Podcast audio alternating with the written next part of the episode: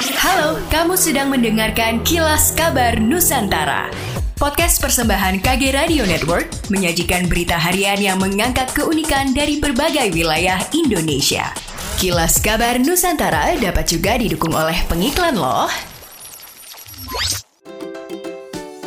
Hari gini masih ketipu investasi bodong, masih susah atur keuangan, investasi, klaim asuransi, dan update isu finansial? Dengerin podcast Cuan, cari untung bareng teman. Persembahan media by KG Media dan Motion FM di Spotify. Sebagai upaya strategis pengembangan bahan bakar nabati atau BBN, sekaligus pengembangan sumber energi baru terbarukan untuk ketahanan energi nasional, Jawa Timur telah memanfaatkan sumber energi alternatif lain, yaitu bioetanol tebu sebagai bahan baku yang diperoleh dari perkebunan PTPN dan tebu rakyat, sekaligus mewujudkan ketahanan dan kemandirian energi bagi masyarakat hingga energi ramah lingkungan. Gubernur Jawa Timur Kofifa Indar Parawansa menyampaikan bahwa Jawa Timur saat ini merupakan produsen etanol terbesar di Indonesia yang memiliki beberapa perusahaan penghasil bioetanol dengan total produksi sebesar 110.000 kiloliter pada tahun 2020. Hal ini juga untuk mendorong program kebijakan pemerintah mandatori pemanfaatan bioetanol E5 hingga E20 pada tahun 2025 yang memiliki multiplier efek terhadap ketahanan pangan, khususnya sektor pertanian tebu dan industri gula, karena peningkatan permintaan bahan baku etanol dan molase atau tetes tebu sebagai produk samping industri gula hingga peningkatan penyediaan tanaman tebu. Direktorat Jenderal Imigrasi menerbitkan kebijakan second home visa yang telah dirilis sejak 12 Oktober 2022.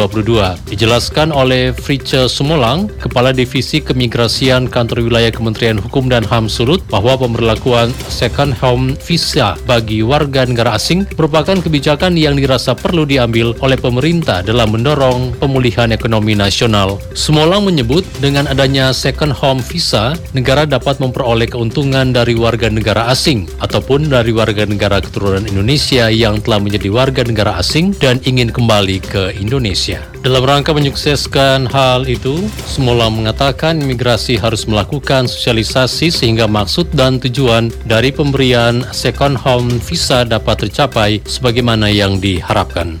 PT Vale Indonesia menunjukkan keseriusannya dalam mendukung ekosistem mobil listrik. Salah satunya dengan membangun 2 pabrik nikel untuk bahan baku baterai di Pomala dan Sorowako. Menurut Head of Communication Vale Indonesia, Bayu Aji, jumlah mobil listrik akan terus bertambah. Sampai akhir 2022 saja mobil listrik akan mencapai 11 juta. Bahkan di 2030 jumlah mobil listrik diprediksi akan naik menjadi 38 juta. Hal itu menjadi peluang besar bagi Vale untuk menyiapkan bahan baku baterai mobil listrik yang hingga kini masih terbatas. Ia menyebut butuh sekitar 22 juta ton nikel untuk memenuhi kebutuhan baterai mobil listrik hingga 2030. Bayu menambahkan nantinya pabrik di Pomala akan menghasilkan 120.000 ton nikel dalam MHP per bulan. Sementara itu pabrik di Sorowako ditargetkan 60.000 ton nikel dalam MHP per tahun. Kendati demikian, pihaknya memastikan pembangunan 2 pabrik tersebut tetap mengedepankan prinsip berkelanjutan. Salah satunya merehabilitasi lahan pasca tambang melalui penanaman lebih dari 3,7 juta pohon serta mereforestasi area seluas lebih dari 10.000 hektar. Demikianlah Kilas Kabar Nusantara pagi ini.